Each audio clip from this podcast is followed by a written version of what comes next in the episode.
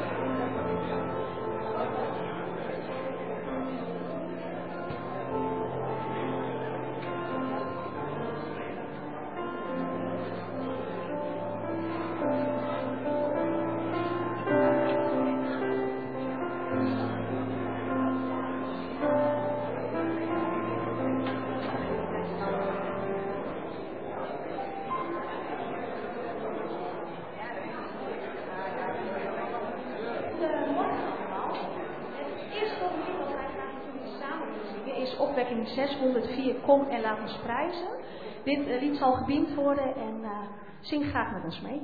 Een fijne dienst toegewenst.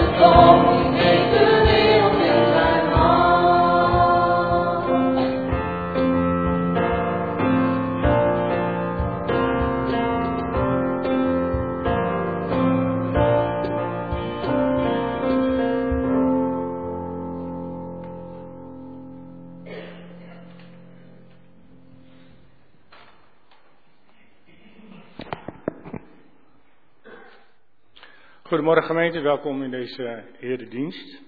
Ik heb voor u de volgende afkondiging. Volgende week zondag 3 maart hopen we in beide diensten de Heilige Avondmaal te vieren. Wilt u het Heilige Avondmaal meevieren, maar u bent nu geen lid van onze gemeente. Voorafgaand aan de dienst kunt u in de hal van de kerk bij een van de kerkraadsleden aangeven dat u het avondmaal mee wilt vieren. Dit jaar treden als ouderlingen broeders Jacob Bijl en Gert Scherega en als diaken zuster Esther Albers en Margriet van Arken af. Daarnaast is er ook nog de openstaande vacature voor ouderling. De kerkenraad nodigt u uit als gemeente om namen op te geven van broeders en zusters die u geschikt acht voor het ambt van ouderling en of diaken. Het papier of het formulier hiervoor wordt inmiddels digitaal verspreid. Mocht u toch graag een papieren versie van dit formulier willen, neem dan contact op met de scriba. Het formulier kan worden ingeleverd tot en met volgende week zondag 3 maart. Aanstaande donderdag 29 februari hopen we een gemeenteavond te houden. Het onderwerp is kind, jongeren en avondmaal. U wordt hier allemaal voor uitgenodigd. Ook speciaal de jongeren zijn van harte welkom. En we hopen dan ook dat, ook dat zij aanwezig zullen zijn. De avond zal starten om half acht en rond half tien wordt afgesloten met fris. Na deze dienst is er gelegenheid koffie te drinken. Gasten zijn hier ook van harte uitgenodigd. En na de koffie is er ook nog zingen bij de piano. In deze dienst gaat voor stagiaire Jacqueline van Ekeren uit Zwolle. Ik wens u een gezegende eredienst.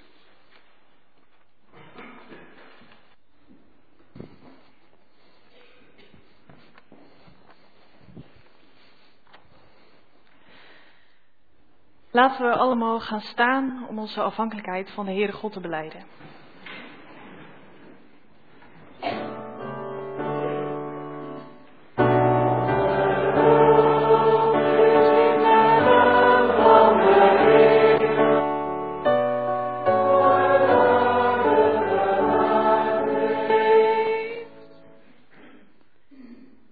Genade en vrede van God de Vader en van zijn Zoon Jezus Christus in eenheid met de Heilige Geest.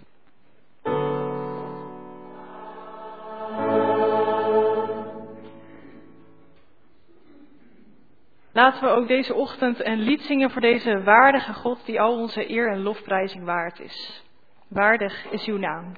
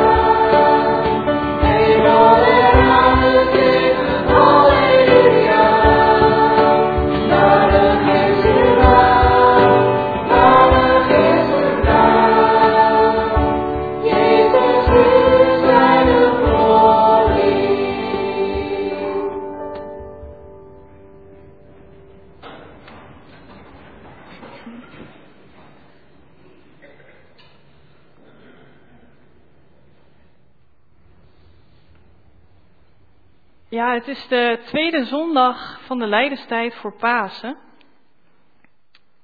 En daar willen we vandaag ook bij stilstaan.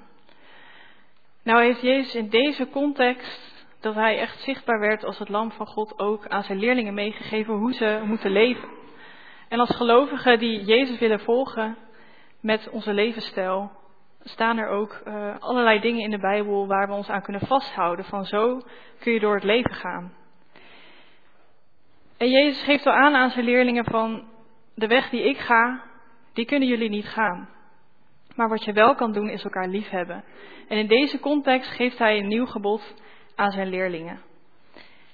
En ik wil dat lezen uit Johannes 13, vers 33 tot Johannes 14, vers 6.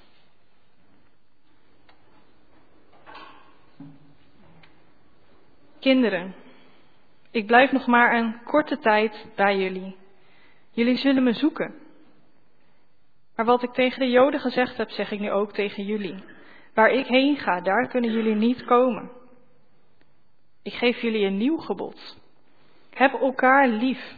Zoals ik jullie heb lief gehad, zo moeten jullie elkaar lief hebben. Aan jullie liefde voor elkaar zal iedereen zien dat jullie mijn leerlingen zijn. En Simon Petrus is vol goede moed. En die zegt: Waar gaat u naartoe, Heer? Jezus antwoordde: Waar ik heen ga, kun jij nog niet komen. Later zul je mij volgen. Waarom kan ik u nu niet volgen, Heer? Ik wil mijn leven voor u geven, zei Petrus. Maar Jezus zei: Jij je leven voor mij geven. Werkelijk, ik verzeker je, nog voor de haan kraait, zul jij mij driemaal verloochenen. Maar hij geeft Petrus ook een bemoediging mee. Wees niet ongerust, maar vertrouw op God en op mij.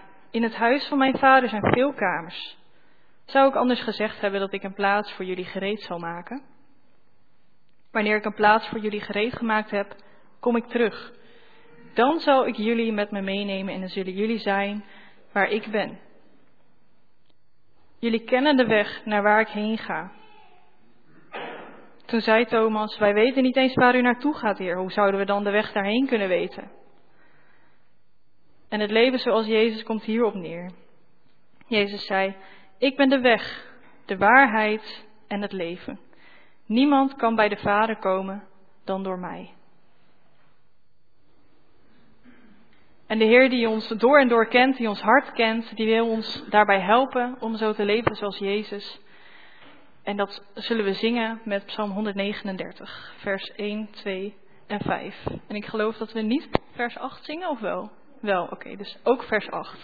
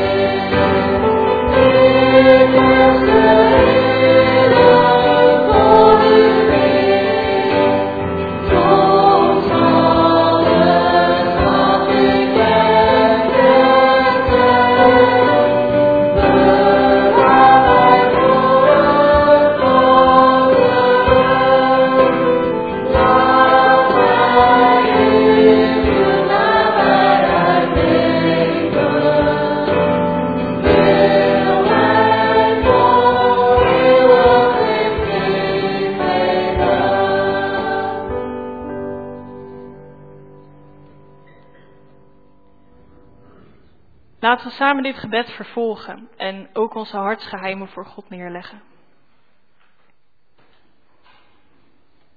Heere God, onze schepper die ons door en door kent. Dank u wel voor deze ochtend dat we samen kunnen komen in alle vrijheid om een ontmoeting met u en met elkaar. Heer, open onze harten voor u, voor uw Heilige Geest. Vandaag, maar laat dat ook de stijl zijn van ons hele leven. Heer, geef dat dit een plek is waar we ons geloof met elkaar mogen delen. Onze twijfels met elkaar mogen delen, onze moeilijkheden. En waar we bemoedigd kunnen worden, worden door uw woord, die elke dag tegen ons wil spreken. Heer, we leggen nu in stilte ook voor u neer wat in ons hart speelt.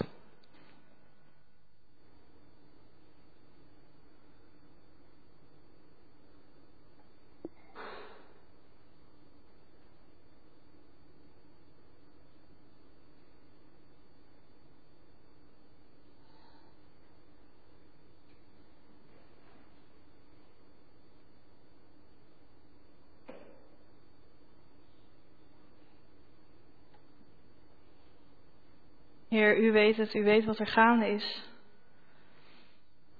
Geef dat uw woord een antwoord mag zijn op uw vraag, op onze vragen vandaag. Zegen ook als we uw woord gaan lezen. Als de dienst verder gaat, als de kinderen naar de groepen gaan. Wees met uw geest vandaag bij ons. In Jezus Christus naam. Amen. We zingen ook een kinderlied, zoals klei in de hand van de pottenbakker.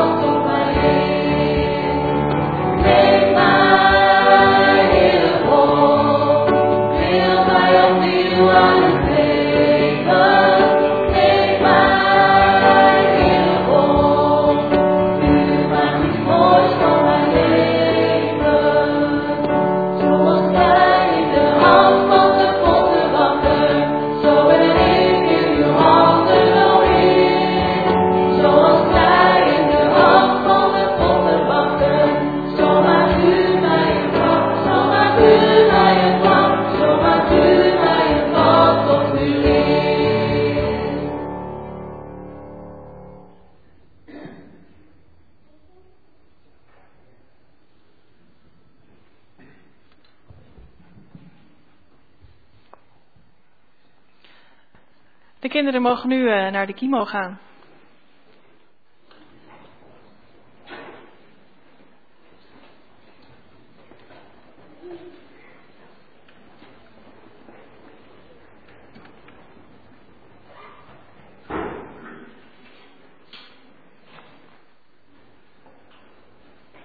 En dan zal, als het goed is, Emma Hartog de Bijbellezing verzorgen.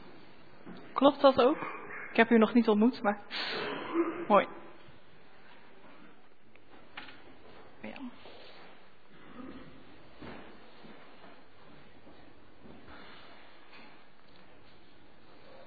We lezen eerst Jeremia 18, vers 1 tot 12. De Heer richtte zich tot Jeremia. Ga naar de werkplaats van een pottenbakker. Daar zal ik laten horen wat ik je te zeggen heb. Ik ging naar een werkplaats waar een pottenbakker juist op zijn draaischijf aan het werk was. Als de pot die hij maakte mislukte, begon hij opnieuw en vormde hij de klei tot een andere pot. Precies zoals hij zich die had voorgesteld. De Heer zei, Volk van Israël, ik kan met jullie hetzelfde doen als die pottenbakker, spreekt de Heer. Immers, jullie zijn in mijn handen als klei in de handen van een pottenbakker. De ene keer zeg ik tegen een volk en een koninkrijk dat ik het zal uitdrukken, verwoesten en vernietigen. Maar als het volk waartegen ik het gesproken heb met zijn kwalijke praktijken breekt, dan zie ik af van het onheil waarmee ik het wilde treffen. De andere keer zeg ik tegen een volk en een koninkrijk dat ik het zal opbouwen en planten. Maar als dat volk daarna niet naar mij luistert en doet wat slecht is in mijn ogen, dan zie ik af van al het goede dat ik beloofd had te doen. Daarom zeg tegen de inwoners van Juda en Jeruzalem, dit zegt de Heer. Uit mijn hand komt onheil over jullie en ik beraam kwade plannen. Breek met je kwalijke praktijken, beter je leven. Maar ze zullen antwoorden, laat ons begaan, we willen onze eigen plannen volgen. Ze zullen zeggen dat ze zich alleen willen laten leiden door hun koppig en boosaardig hart. Dan gaan we naar hoofdstuk 19, vers 1 en 2. Dit zegt de Heer, koop een aarden kruik en ga met enkele oudsten van het volk en van de priesters de stad uit. Ga naar het Hinnomdal bij de Schervenpoort en verkondig daar wat ik je zeg. Gaan we naar vers 10. Sla in aanwezigheid van de mannen die je vergezellen de kruik stuk. En zeg tegen hen, dit zegt de Heer van de hemelse machten. Ik zal dit volk en deze stad stuk slaan, zoals iemand een kruik aan stukken slaat, onherstelbaar. Omdat er nergens anders meer plaats is, zullen ze hun doden zelfs in Tofet begraven. Dit zal ik met de stad en haar inwoners doen, spreekt de Heer. De huizen van Jeruzalem en de paleizen van de koningen van Juda, ja, alle huizen waar men op de daken wierook heeft gebrand voor het sterrenleger aan de hemel en wijnoffers heeft gebracht aan andere goden, maak ik zo onrein als stoofvet.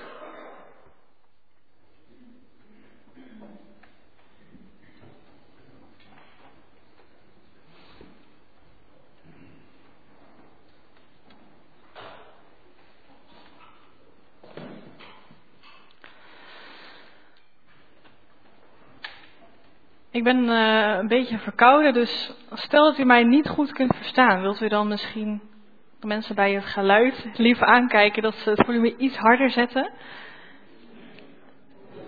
Oké, goed om te horen. Ik weet niet hoe het aan het eind van de preek is, maar dat uh, zien we vanzelf.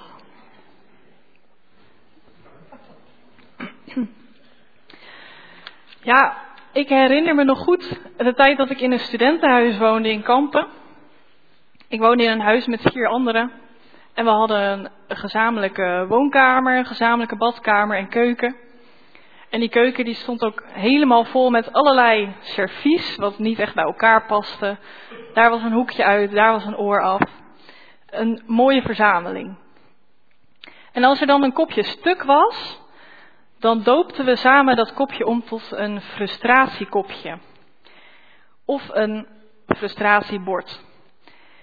En we hadden ook een heel groot dakterras naast de keuken, dat herinner ik me nog heel goed. En als iemand dan boos of gefrustreerd was, dan kon hij even dat kopje pakken en zo, bam, tegen de muur stuk slaan. En wat voelt dat heerlijk. Ik kan het je allemaal aanraden. Iets stuk maken. Als iets niet ging zoals ik het wilde, dan gooide ik dat bord keihard tegen de muur en ik kon het daar lekker laten liggen, want het was een studentenhuis. En dat was echt een fijne opluchting. Alles wat er niet goed ging, wat ik niet wilde, dat projecteerde ik op dat kopje. Wat een stom, waardeloos kopje. Het doet niet wat ik wil. En dit is ook de eerste indruk die je kan krijgen bij het lezen van Jeremia 18. Dat God ontevreden is met zijn volk en dan gooit hij het maar stuk tegen de muur. Waardeloos. Je houdt je niet aan mijn geboden, je doet niet wat ik wil. En daarbij kan voor veel mensen dan ook een vervreemding komen. Hier is een God die het volk Israël heeft gemaakt, maar het vervolgens ook stuk maakt. Als zijn dure kruik afgeschreven en in honderd stukken op de grond gesmeten, achtergelaten op de vuilnisbelt. Het is niks meer waard. En wat lijkt deze God anders dan de naaste liefde Jezus die wij kennen? Hoewel, misschien ben je ook wel een beetje opgelucht. Fijn om te horen dat God ook woedend kan zijn als mensen hem respectloos behandelen. Niet altijd dat zachte, accepterende gedoe. God heeft grote woorden. En dan kan je soms denken, wanneer gaat hij ze ook echt waarmaken? Misschien moet hij iets minder over zich heen laten lopen. Laten we de tekst eens van dichterbij bekijken of onze eerste indrukken kloppen.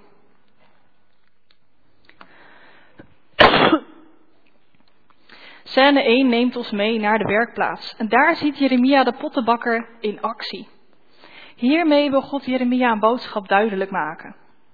Dus ik stel me zo voor dat hij binnenkomt in een ruimte vol met potten en kruiken en vazen en kopjes en borden. Wat je maar wil. Allerlei gereedschap, kleine puntige stokjes, grote stokken, uh, allerlei vormen. Hier wordt van een homp klei iets prachtigs gemaakt. En in het midden, of in een handige hoek met veel licht van de werkplaats, staat dan die draaisteen. Het apparaat waarop de pot wordt gemaakt. En Jeremia komt binnen en hij ziet die ambachtsman zitten onder de klei, onder de modder, water, verf, weet ik wat. En hij kijkt ook niet op als Jeremia binnenkomt. Want om een gave pot te kijken moet je, moet je constant je handen op de klei houden. En als je een pottenbakker in actie ziet, dan kan je zien hoe vloeiend die gladde klei constant verandert van vorm. Onder de vaardige handen van de pottenbakker. Elke keer voegt hij weer extra water toe, zodat de klei ook vormbaar blijft. En hij past ook steeds de snelheid van de draaisteen aan.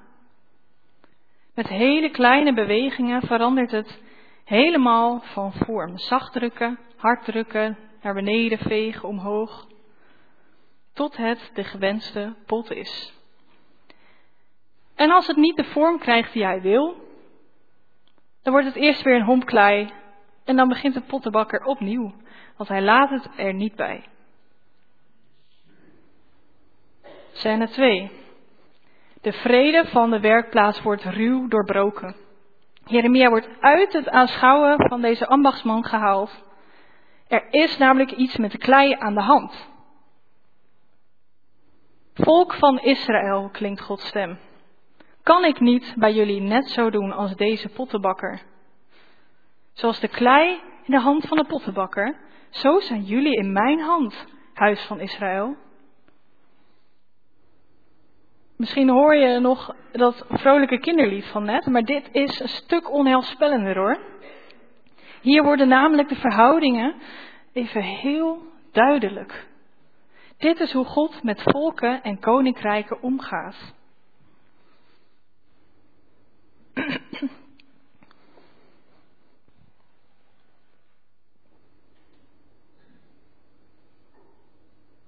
Dit is namelijk hoe God met volk en koninkrijken omgaat. Als hij tot hen spreekt en hen waarschuwt, en ze bekeren zich van een slechte levenswandel, dan keert God zelf om.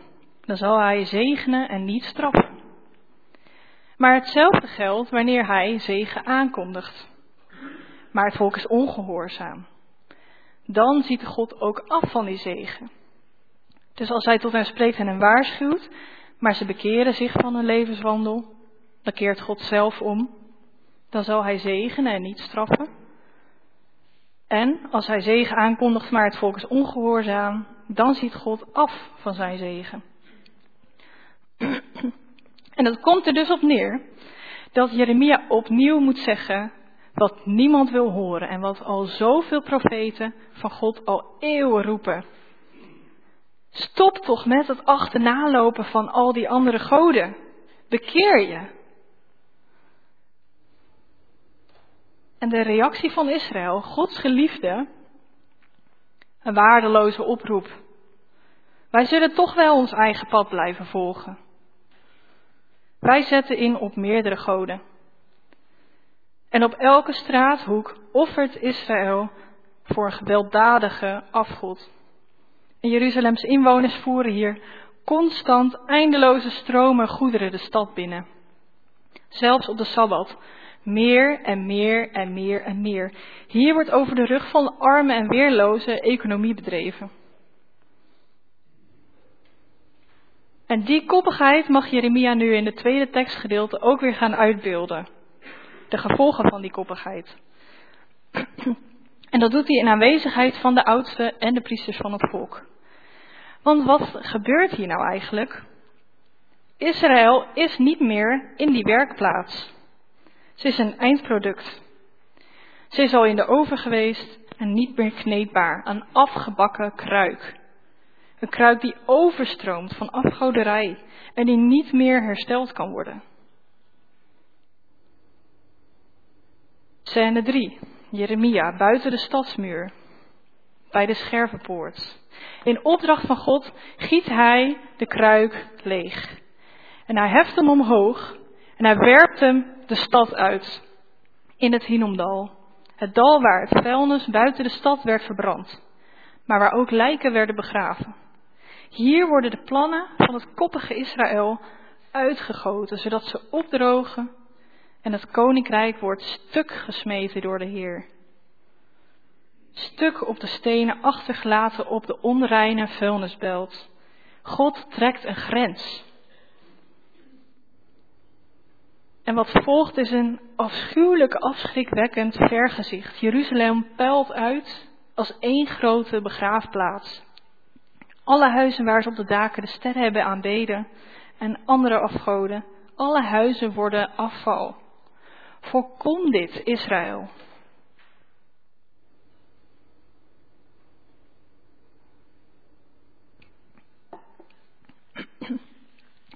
Ja, wat zegt dit beeld nou over onze God en hoe hij met Israël en andere volken omgaat?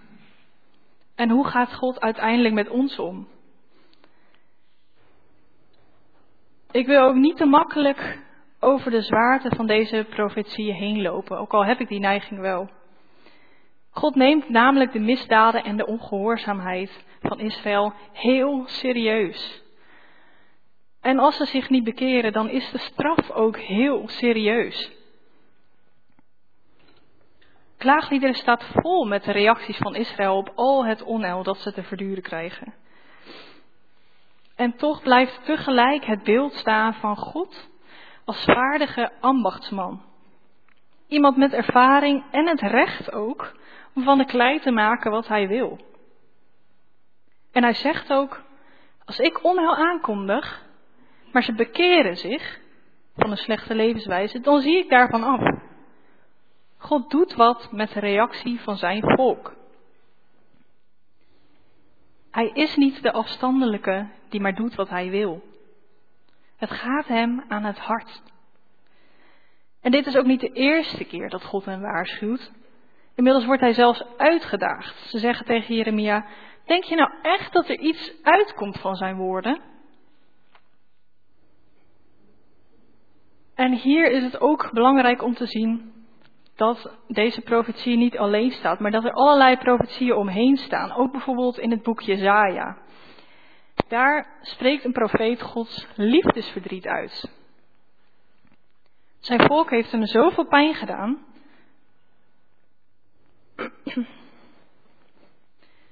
Zijn volk heeft hem zoveel pijn gedaan door een leven te leiden helemaal los van hem.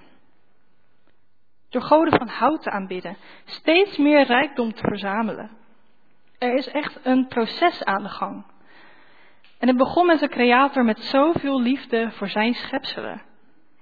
Met alle nauwkeurigheid en voorzichtigheid vormde hij ze uit aarde en hij beloofde hen, ik hou zoveel van jullie. Ik blijf jullie altijd trouw. Maar dit volk wil geen schepsel in relatie met God zijn. Wij doen wel wat we zelf lekker vinden. Wij zijn niet meer te bekeren. Dit is de context die al deze intens zwarte passages omlijst. Dus God laat ze voor een keer hun eigen sop gaar koken en schaaft de klei niet bij. Het loopt uit de hand.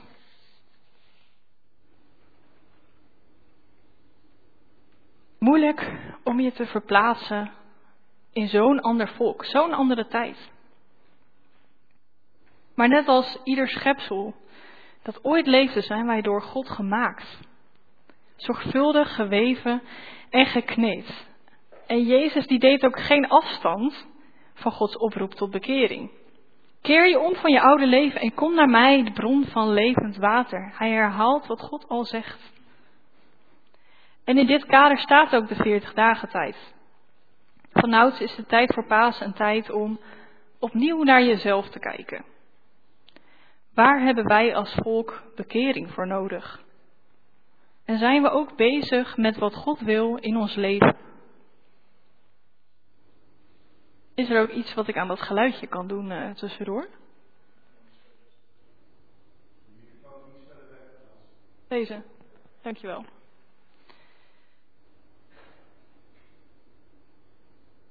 Waar hebben wij als volk bekering van nodig? Zijn we ook bezig met wat God wil met ons leven?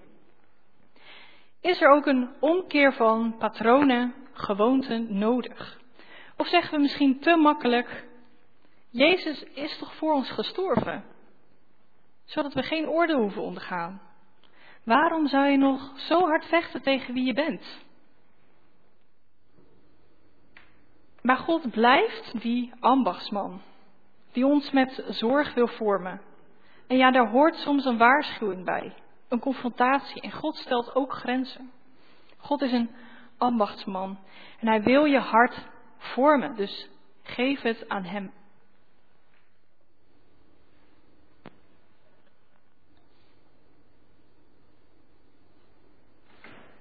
Tijd om even stil te staan. Wat doet het met je om te horen, geef je hart aan God? is het ja, amen. Ik doe dit elke dag. Elke dag geef ik mijn hart aan God. Is God dan ook de enige die aanspraak maakt op je hart? Of zijn er misschien meer dingen? Lukt het misschien maar één dag in de week? Want dit is wat God zo'n pijn geeft, dat Hij ons alles wil geven, ons een beeld van Hem maakt. En zijn schepselen lopen al duizenden jaren achter andere goden aan, van hout en van steen. Maar ook goden van megabits, van pixels, bitcoins, euro's en ook de schoonheidsgodin is onsterfelijk. Goden die zeggen, ik maak jou blij, want met mij hoef je hier even geen zorgen meer om te maken. Maar het lijkt alsof je zelf voor die goden kiest maar zij willen jou helemaal niet blij maken. Ze willen zelf groter worden. En ze vallen minstens in dezelfde valkuil als wij. Meer is beter. Maar wat heb je eraan als je mooi bent, maar je hebt geen vrienden?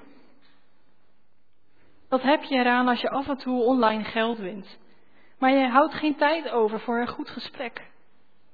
Wat heb je eraan als je zo hard werkt om een huis te kopen, dat Gods aandacht helemaal aan je voorbij gaat. En wat heb je eraan om zoveel te letten op je gezondheid, dat alle andere zingeving naar de achtergrond verdwijnt. Het gaat om je hart. En kan je dan ook in Gods hart verplaatsen? Het kloppend hart van het universum, die de hele mensheid blijft aanroepen Geef je hart aan mij, ik wil erin wonen. Geef je leven aan mij, ik wil het laten bloeien. Geef jullie leven aan mij, ik wil jullie één gezin maken. Hoe vaak krijgt God geen antwoord? Een regelrechte afwijzing. Hoe vaak ziet Hij ons naar onze navel staren, druk bezig met onszelf? En het is zo pijnlijk hier in deze tekst. Ik wil er eigenlijk niet naar kijken. Ik wil er overheen lezen, al die ellende in Jeremia. En misschien wel omdat Gods pijn er zo duidelijk uitspreekt. Misschien is het de kruik Israël die Jeremia breekt. Maar God zelf toont zich als een gebroken geliefde. En dat komt steeds dichterbij met Goede Vrijdag. En uit de ambacht van deze God spreekt zoveel liefde. Met hoeveel aandacht en zorgvuldigheid hij de klei vormt. Hij werkt met wat hij heeft. En de klei die er is, daar maakt hij wat moois van. En als het niet goed lukt, begint hij opnieuw. Maar kunnen we ons overgeven aan die handen? Kunnen we ervoor openstaan dat God iets moois van ons leven wil maken? Hoe zou het eruit zien als we de confrontatie wat vaker aangaan? En zou het ook mogelijk zijn om vanuit dezelfde oorsprong, als geliefde schepsels van dezelfde maker, elkaar daar een handje in te helpen? Kan je elkaar constructieve feedback geven? Kan je elkaar confronteren? Zijn er dingen in je leven die je niet bij God brengt, maar alleen bij anderen? En liefdevol confronteren houdt meer in. Zou het ook mogelijk zijn om elkaar dan ook bij die confrontatie als broers en zussen te steunen in de pijn die zo'n confrontatie met zich meebrengt? Wat kan het soms moeilijk zijn als je opnieuw moet beginnen en er een onvoorspelbare situatie is, je niet weet wat er gaat komen? Kan je dan elkaar confronteren, maar ook in die moeite, in die pijn bij elkaar blijven staan? En wil je dan proberen samen naar God te gaan, Hem op te zoeken, omdat Hij zijn geduldige handen nooit van de klei haalt. En je met alle liefde wil vormen, tot Jezus Christus weer terugkomt en we helemaal nieuw worden. Amen. We zingen als Amelid een lied van Sela, aan mijn zij. En ze zingen, God van hoop, volbreng al uw werk aan mij. En dit is mijn hoop voor ons allemaal.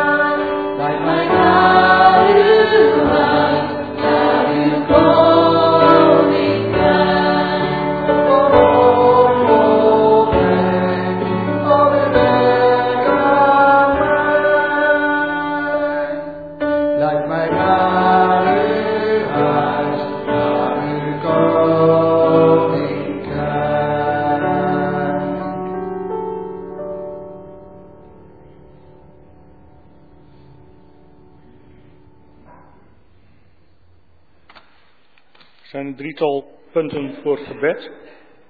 Eerst is voorbeden voor zuster Annie Nieuwhoff in verband met het overlijden van haar schoonzus op 85-jarige leeftijd.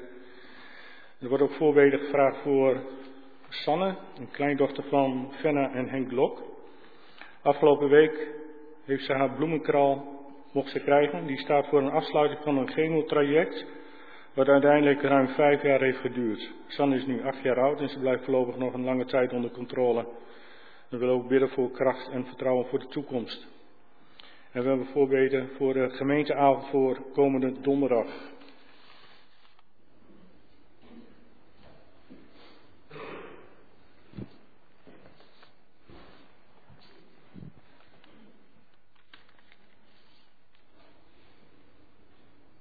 We brengen alles bij God.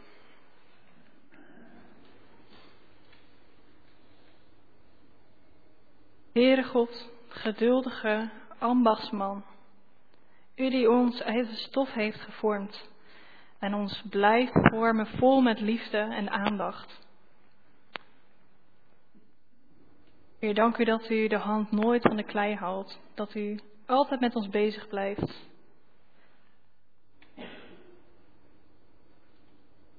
Dank u voor elk moment en elke dag die we persoonlijk hebben ervaren in ons leven, dat u ons heeft gevormd, dat u ons leven beter heeft gemaakt.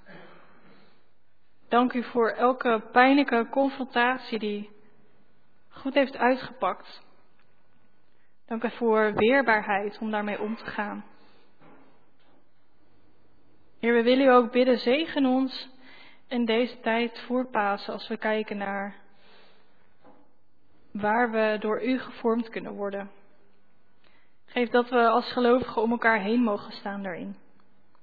Dat we samen de klei zijn en niet allemaal kleine stukjes. Geef ons ook uh, die geduld, dat geduld en die liefde met elkaar om zo samen de weg naar u te gaan. Heer, dank u dat er weer van alles gaat bloeien om ons heen.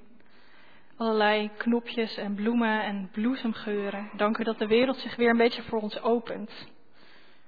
En dat we ook zo mogen uitkijken naar Pasen. Heer, we danken u ook samen met Sanne dat zij haar chemotraject heeft mogen afsluiten. Heer, wat heeft het veel invloed op zo'n jong leven. Dat je niet luchtig en spelend door je leven kan gaan, maar dat er allerlei dingen met je lichaam gebeuren en dat je rot voelt. Heer, we danken u dat dit nu even voorbij is. Dat u ook haar, dat u Sanne zegenen in de verdere genezing en herstel. Dat u om haar heen staan, als zorgzame vader. En we bidden ook uw zorg toe voor Annie. Nu haar schoonzus is overleden. Ook al was ze ziek, Heer, wat kan het pijn doen om iemand te missen? Iemand die zo lang in je leven is geweest. Die ook nog ver weg woont. Heer, geef dat er een afscheid mag zijn. Dat u ruimte geven om verdriet te hebben. Dank u dat we ook mogen weten dat zij nu bij u is. En dat het uh, goed is. Vader, we bidden u ook voor de gemeenteavond binnenkort. Over kinderen en jongeren en het avondmaal. Geef dat iedereen hier daar samen goed over kan spreken.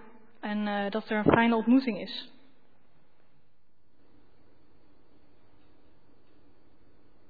Heer, we bidden u ook voor de verkiezingen van de ouderlingen en diakenen. Geef dat mensen die u daarvoor heeft geroepen opstaan. En dat er mensen met talent zijn die dit willen doen, Heer. Wilt u hen daarin steunen?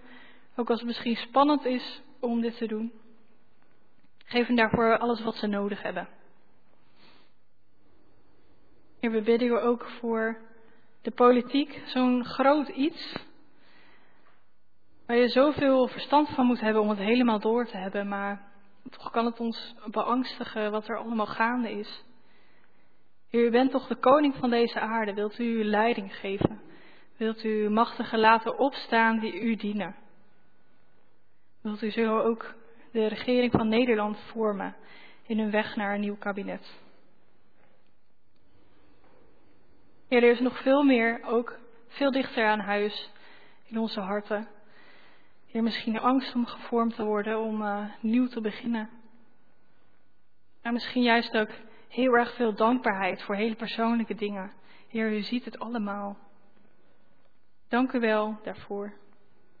Heer, we leggen dit alles bij u neer, omdat u toch heeft beloofd dat u ons wil helpen en dat we alles mogen vragen. In Jezus Christus naam. Amen.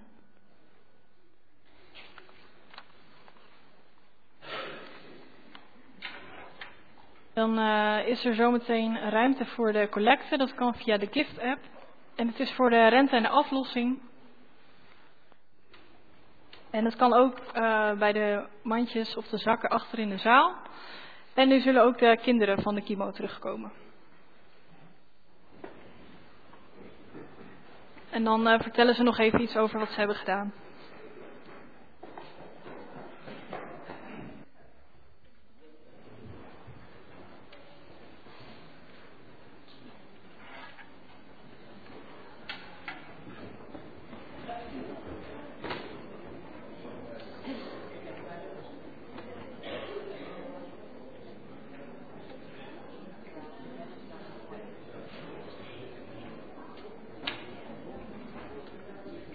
Goede opkomst hier. Even wachten.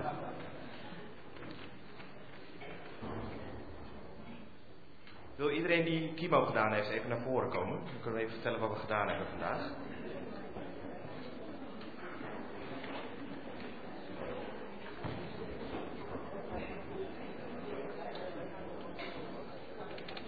De andere groep is er nog niet, zie ik. Nog bezig. Dan beginnen wij gewoon alvast. Ik mocht vandaag uh, invallen voor de invaller. Uh, we hebben een stukje uit de brief van Paulus behandeld. En uh, dat ging over dat Jezus van iedereen houdt, ook al doen we slechte dingen. Dan heeft hij ons een cadeau gegeven. En wie was dat cadeau? Durf je dat vertellen? De Heere God. Jezus. En dan hadden we een soort spelletje. Dus dat er iemand in de problemen zit. En er komt iemand het redden. Dus als er een vaas valt, dan is het iemand die met de handen vooruit komt redden. En als het huis in brand staat, wie gaat er dan helpen? De brandweer. Heel goed. Nou, wat hebben jullie gemaakt? Ik heb geen idee eigenlijk wat jullie gedaan hebben. Wie, wil, wie durft dat te vertellen? Kom.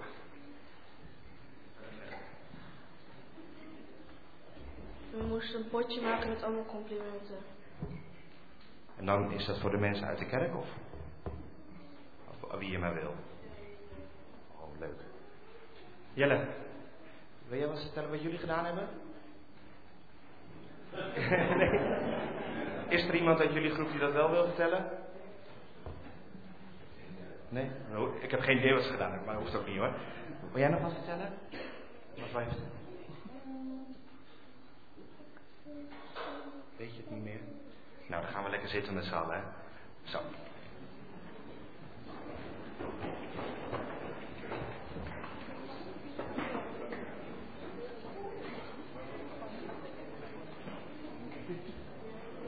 Ik nodig u uit om uh, allen te gaan staan, voor zover het mogelijk is, voor de laatste twee lofliederen aan onze Heer. We zingen opwekking 803, vol ontzag, voor deze ambachtelijke Heere God. En we zingen ook Wees mijn verlangen, 520, aan uh, ja, de God die ook zo naar ons verlangt.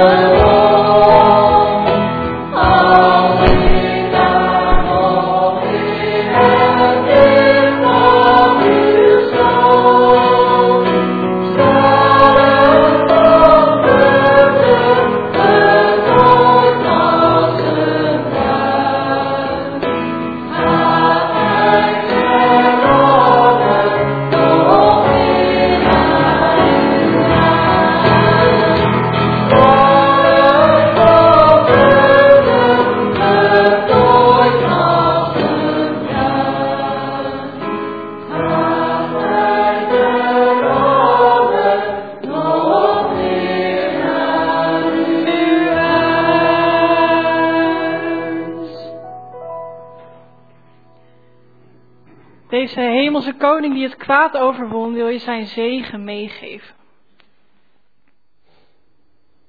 De Heere God zegent je en beschermt je. De Heer doet het licht van zijn gelaat over je schijnen en de Heer wendt zijn gelaat naar je toe.